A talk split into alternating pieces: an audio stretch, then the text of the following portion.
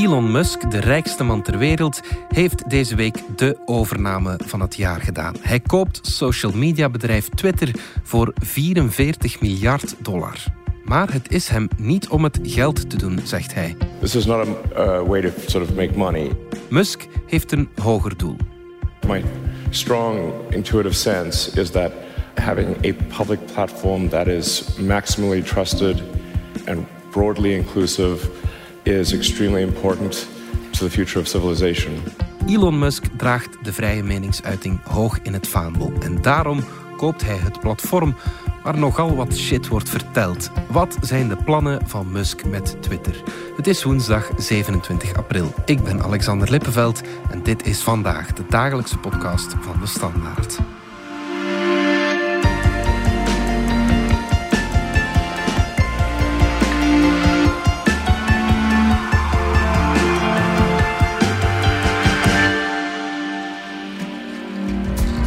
Dominique Dekmijn, onze technologiejournalist en Stijn de Kok van onze economie-redactie. Jullie volgen de hersenkronkels van Elon Musk al iets langer. Stijn, wat heeft de autobouwer en SpaceX-man te winnen bij de aankoop van Twitter? wel, uh, Elon Musk is de rijkste man. En dus ja, begon het geld precies wat te jeuken in zijn uh, zakken. En ja, hij kent natuurlijk het bedrijf Twitter goed, want hij is, zit binnen de top 10 van meest populaire tweets. Hij heeft ook een mening over dat bedrijf, vond dat het bedrijf niet altijd zo geweldig goed werkte. En verraste vriend en vijand door opeens 9% van het bedrijf te kopen. Dus de aandeelkoers stond ook vrij goedkoop. Dacht iedereen eerst van ja, dit is een, misschien wel een goede zet. Uh, het aandeel stond goedkoop, hij heeft wel wat cash. Um, en dan wou je eigenlijk ja, uh, inspraak op het bedrijf. Zat dan wat op rampkoers uh, met het bedrijf. Die wouden hem precies eerst geen zetje, dan wel. Dan wou wij geen zetje in de raad van bestuur. Tot op hij compleet verraste met te zeggen: Oké, als het zo zit, ik koop gans Twitter op. Uh, en op papier moet mij dat wel lukken, want ik heb meer dan 200 miljard ja. op papier. Ja, D dat leek toen een soort van impulsaankondiging, uh, maar ging er toch mee door. Hij had er uiteindelijk 44 miljard dollar voor over. Dat is gigantisch veel geld. Hè? Ja, uh, eerst leek het ook niet te lukken. Er waren een aantal grote aandeelhouders, onder andere een Saoedisch fonds dat nogal zwaar in Twitter zit. Die zei: nee, wij doen niet mee. De koers is te laag waaraan hij het wilt overnemen. Dus het, hij zelf leek ook niet heel in het begin heel overtuigend. Maar tot eigenlijk vorige week hij opeens alweer verraste van ja, ik heb eigenlijk die financiering rond. 26 miljard van die 44 miljard wordt mij verstrekt door eigenlijk wel heel grote banken, grote namen. Mhm. Dus dan klonk het opeens wel van oei, dit is wel een pak serieuzer. Twitter zelf ging in het verweer, maar was wel verplicht om het bod van uh, Elon Musk serieus te nemen. En eigenlijk de enige manier om tegenkanting te bieden, was een andere overnemer vinden. Mhm. Maar ja, zo'n groot bedrag vindt maar eens iemand die dan nog meer wil bieden dan Musk. Ja, die was er niet, waardoor ze ja, sneller dan verwacht de handdoek in uh, de ring moesten gooien en zeggen van ja, dit bod, en dat is men verplicht ten opzichte van de aandeelhouder, mhm. is een meerprijs op de koers die er nu is. En, en ja, het, het bod moeten we maar aanvaarden. Ja. En dan is de vraag natuurlijk, is het die 44 miljard waard? En dan denk ik, uh, ja, Twitter draaide als bedrijf eigenlijk nooit zo goed. Het is eigenlijk ook wat, Musk verwoordt. Hij zegt van ja, die raad van bestuur uh, die pakt het helemaal verkeerd aan.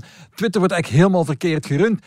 En dat klopt natuurlijk, dat is ook zo. Dat bedrijf is uiteindelijk onafhankelijk van de, van de gigantische naam die het heeft, de reputatie het heeft, het belang dat het schijnt te hebben, is het eigenlijk een klein sociaal medium. Het is mhm. amper een tiende zo groot als Facebook. Het haalt misschien net niet de top 10 van grootste sociale media in de wereld. Het heeft amper ooit geld opgebracht. De aandelen ervan hebben altijd aan de bodemkoers gezeten. Dat bedrijf is eigenlijk nooit commercieel, economisch goed gerund geweest. En dat ruikt iemand als Elon Musk direct. Daar zit financieel, economisch een enorme opportuniteit. Dat is gewoon zo. Ja, ja, ja. En dan is de vraag natuurlijk, is hij de man die dat gaat... Want dat zegt hij dan letterlijk. Ik ben de man die die waarde gaat ontsluiten.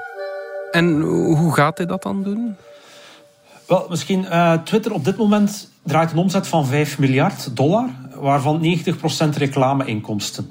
Mhm. Um, er zijn er die zeggen van ja, je zou die uh, dat kunnen verhogen, meer gebruikers aantrekken, ander soort reclame. Dat is eigenlijk de weg die Twitter, de directie, de oude directie eigenlijk, die wellicht zal vervangen worden door Musk, aan het bewandelen was. Zij hadden de target om van 5 naar 7,5 miljard te gaan, hoofdzakelijk door extra reclameinkomsten.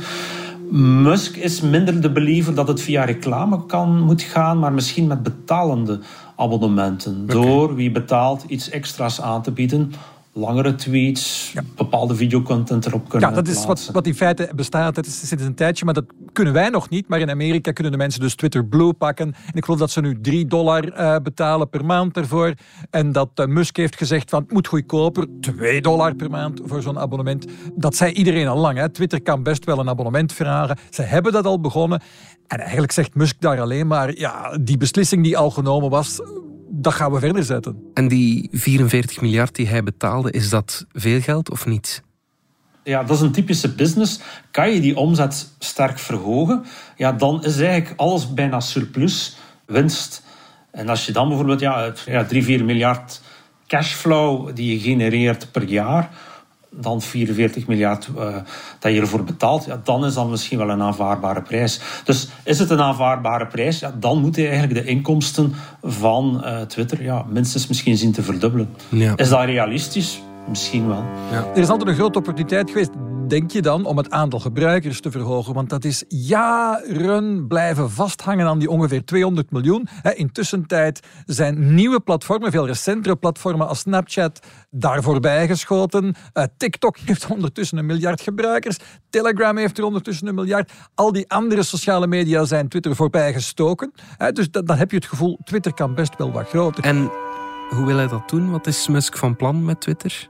Het vorige management, Parag Agrawal, hij zit er nog. Hij is nog maar sinds enkele maanden echt de baas bij Twitter. En krijgt er nu een nieuwe bovenbaas bij, die net als zijn vorige bovenbaas, Jack Dorsey, eigenlijk nogal uitgesproken persoonlijk idee heeft. Maar Agrawal was eigenlijk al eh, bezig een pad uit te tekenen. En het pad dat Twitter tot hiertoe had uitgetekend is van we gaan die moderatie een beetje strenger maken. We gaan zorgen dat bijvoorbeeld vrouwen zich beter op hun gemak voelen op Twitter. We gaan het een meer inclusieve plek maken. Want op, uiteindelijk is het toch nog een plek vandaag waar vooral de, de hardste schreeuwer gelijk krijgt. En waar heel veel, en specifiek vrouwen, zich erg onwelkom voelen.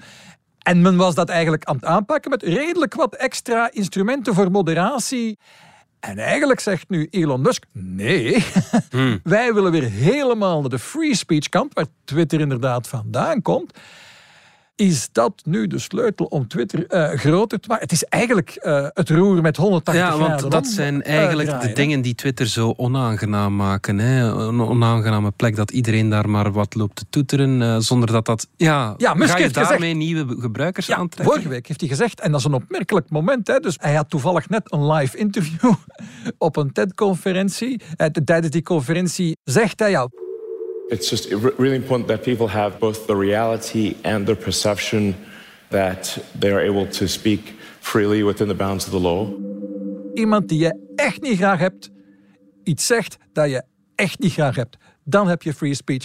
En dat klinkt bijzonder goed, zoals alles wat Musk zegt. En ik ben er 100% zelf persoonlijk van overtuigd dat het helemaal absoluut niet waar is. Wat Musk daar zegt, is effectief, dat vertolkt zijn mening over free speech. En is denk ik het tegendeel van wat Parag Agrawal dacht.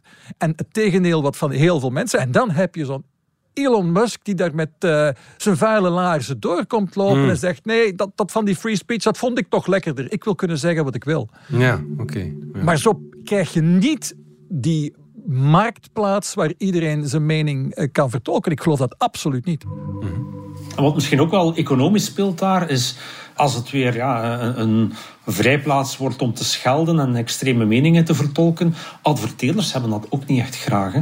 Mhm. Dus hij zit daar ook een klein beetje gevangen van. Ja, stel dat je weer echt die oude tour opgaat en, en dat het nog weer harder wordt.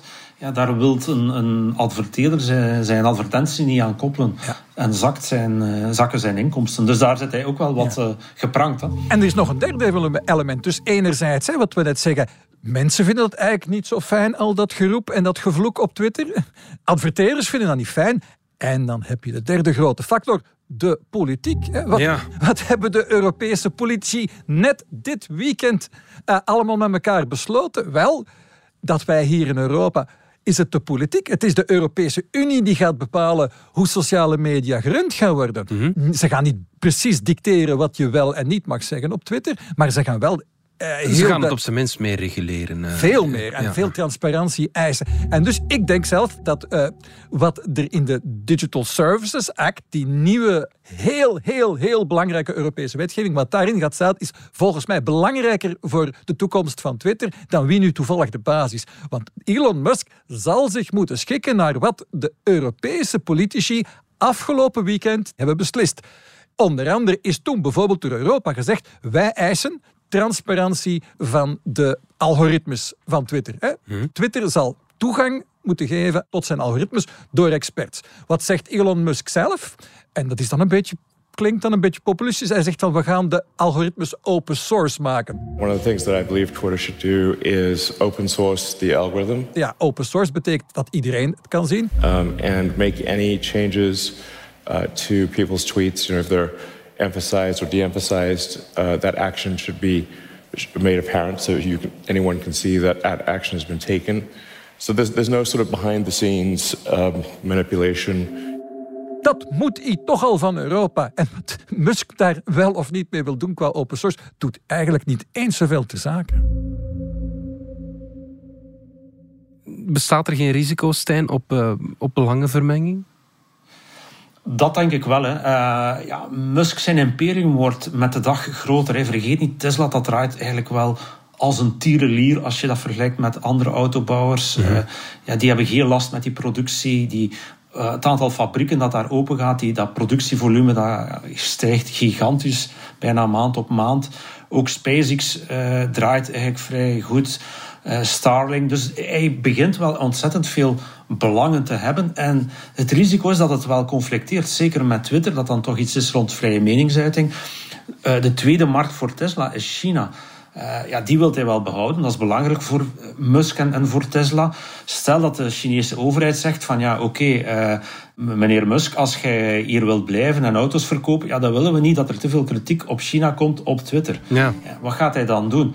Stel, hij moet met SpaceX een belangrijk contract afsluiten met NASA, want NASA, het Amerikaanse overheids eh, space organisatie, is eigenlijk zijn belangrijkste klant. Ehm, ja, SpaceX wordt voor een groot stuk gefinancierd door NASA.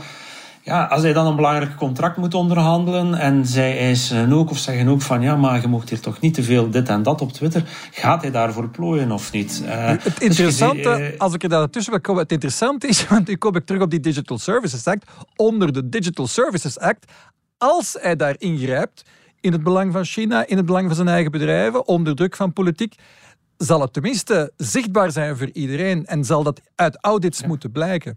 Dus daar zie je dat die Digital Services Act, dat die Europese reglementering, dat dat Musk eigenlijk ook wel kan helpen. In die zin dat het ons verzekert dat als hij prutst aan het algoritme of prutst aan de manier dat Twitter werkt in het belang van een of ander van zijn bedrijven of van landen die druk uitbrengen. We, we zouden het tenminste weten, of kunnen weten. Het is ook wel een beetje een tendens, eh, wat soms ook wel wat kwalijk is. Je ziet het nog in de wereld van een aantal zeer grote industriëlen. Dat ze op een bepaald moment mediabelangen kopen. Hè. Ook Jeff Bezos heeft eh, Washington Post. In Frankrijk heb je dan Bolloré, heeft ook mediabelangen. Oligarchen hebben eigenlijk ook in Rusland via olieinkomsten soms eh, media zitten kopen die dan media in het belang van Poetin schrijft. Je ziet het wat overal, zelf in België heb je een aantal rijke industriëlen die zich in de media hebben ingekocht. Dus ja, het, het- blijft soms wel een, een, een wat moeilijk huwelijk. eh, en, en een huwelijk waar je altijd wel eh, ja, belangenvermenging altijd wat dreigt. Hè. Ehm, zijn tweets, Stijn, hebben ook wel al een impact gehad hè, in het verleden. Ik denk maar aan de hele saga rond, rond zijn Bitcoin-tweets. Manipuleert hij de markt niet ergens via zijn Twitter-account? Ja, eigenlijk eh, ik denk dat dat het antwoord vrij duidelijk is. Hij heeft dat zelf ook ooit in het verleden gedaan met Tesla. Hè. Dat was misschien zelf het ergste van al. Mhm. Dat hij opeens op Twitter aankondigde dat hij Tesla van de beurs zou halen. Ehm, ja, de procedure vereist dat je dat eerst ja, voorlegt aan eh, de beursautoriteiten. Dat daar een heel proces eh, achter steekt. En ja, niet zomaar even op eh, Twitter gooit. Maar ook hetzelfde met, die, eh, met de cryptomunten. Hè. Daar zit hij ook continu over te tweeten, waardoor dat die, eh, die koers omhoog of omlaag gaat. En ja, dat is eigenlijk niet correct ten opzichte van wie dan bijvoorbeeld aan Twitter niet aan het volgen is.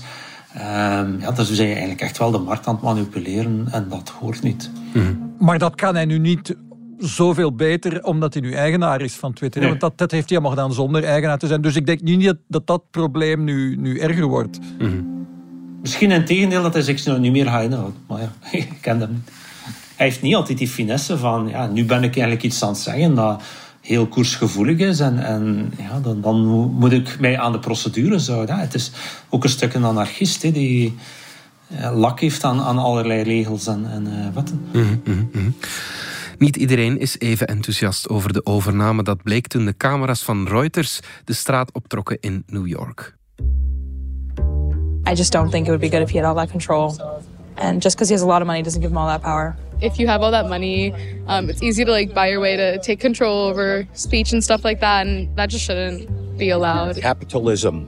This is America, and I'll be frankly honest with you. I wish him the best of luck. I think he'll turn it for the better. How so? Uh, giving people more freedom of speech. Maybe bringing my man Trump back to Twitter. I think that would be nice. I like to hear what he has to say. I don't think that the one person should have full control of the platform. I think the people should have their own voice and be able to share how they feel. You already got so much money. You already got so much stuff. Why are you messing with Twitter, bro? Like I'm on Twitter all the time, bro. It's like, why are you go over here buying Twitter, like stunting on this? You know?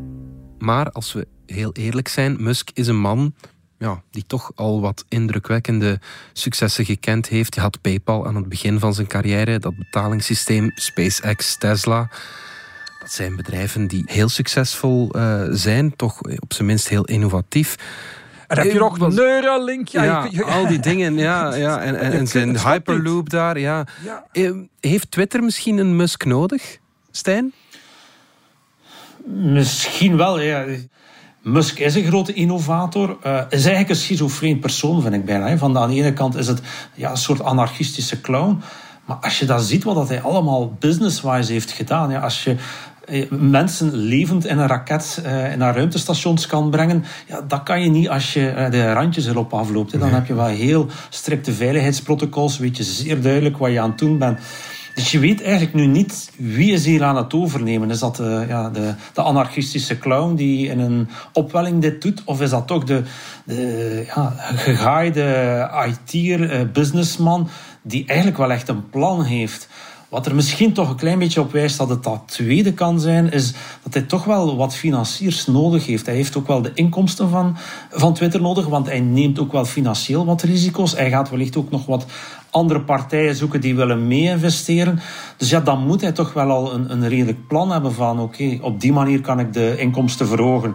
Wellicht ook zullen die de vragen hebben van ja, maar wat als dit allemaal weer een en al gescheld wordt, ja, dan gaan we daar toch ook niet investeren. Dus ik vermoed dat hij toch wel, tussen wat hij nu zegt en dat hij misschien al van plan is, dat, dat er toch al uh, ja, in zijn hoofd al iets meer zit en, en dat hij dat toch al aan een aantal mensen gezegd heeft, die hij daar toch mee heeft kunnen overtuigen. Maar de rest van de wereld ja, kan als ik het goed begrijp, onmogelijk inschatten wat, wat hij van plan is. Het is Elon Musk. Je weet het nooit helemaal zeker. De eerste indruk dat iedereen had, was inderdaad, hij is een beetje nachtelijk de troll aan het uithangen. Hij gaat dat niet echt doen, dat overnamebod. Oh ja, hij doet het toch echt wel, maar dat gaat nooit lukken. Hij gaat het geld niet vinden. Ah, hij vindt het geld wel. Ja, maar hoe gaat hij nu in godsnaam die raad van bestuur die tegen hem is overtuigen? Hij doet het toch. dat is natuurlijk weer Elon Musk, hij doet het toch. Is hij nu de juiste man voor Twitter? Ik heb daar gewoon heel grote twijfels aan. Ik denk niet dat die man, uit wat hij zegt over zijn visie voor Twitter, daar hoor ik nergens het idee dat, zoals hij belooft, de waarde plots gaat ontsluiten. Puur financieel misschien wel. Misschien dat hij dat financieel uh, aan het draaien krijgt. Ja, nou ja. Nu, hij neemt die vrijheid van meningsuiting heel serieus. Dat is nu wel duidelijk uh, hoe je het ook uh, interpreteert. Maar hij neemt het serieus bijvoorbeeld ook de, de Starlink-satellieten die Oekraïne voorzien hebben van internet uh, tijdens de oorlog om te vermijden dat de burgers compleet geïsoleerd uh, geraakten. Ja, hij durft dat dan aan. Is dat uit eigen belang of is dat Omdat hij ook iets wil betekenen voor uh, de mensheid. Het is de voluntarist, uh, uh, Musk, maar natuurlijk ook wel de persoon die altijd als er ergens een ramp is, wil hij zich laten zien. Dat ook wel. Hè. toen dat er zo'n hoop jonge voetballertjes vast zat in een grot, bood hij direct in Thailand daar. ja, voilà. We gaan dat hele verhaal nu niet vertellen. Nee. Maar dat was de volledige Musk in al zijn aspecten. Ja, natuurlijk wil hij daar het verschil maken. Ja, natuurlijk is hij een doener. Aan Musk, de doener, hebben we gigantisch, denk ik, als maatschappij, als economie, heel veel te danken gehad. Mhm. Uh, de vraag is natuurlijk of dit nu het onderwerp is waar hij op een positieve manier het verschil gaat kunnen maken. En dat zie ik nog niet, maar ja, je mag de man nooit onderschatten. Mhm. Afwachten wat Musk met Twitter gaat doen. Stijn de Kok en Dominique Dekmijn, dank jullie wel. Graag gedaan. Graag gedaan. Dit was vandaag de dagelijkse podcast van de Standaard. Bedankt voor het luisteren. Download onze app DS Podcast of volg ons op Spotify, Apple Podcast of eender welk ander podcastplatform. Alle credits van de podcast die je net hoorde vind je op standaard.be-podcast. Reageren kan via podcast.standaard.be. Morgen zijn we opnieuw.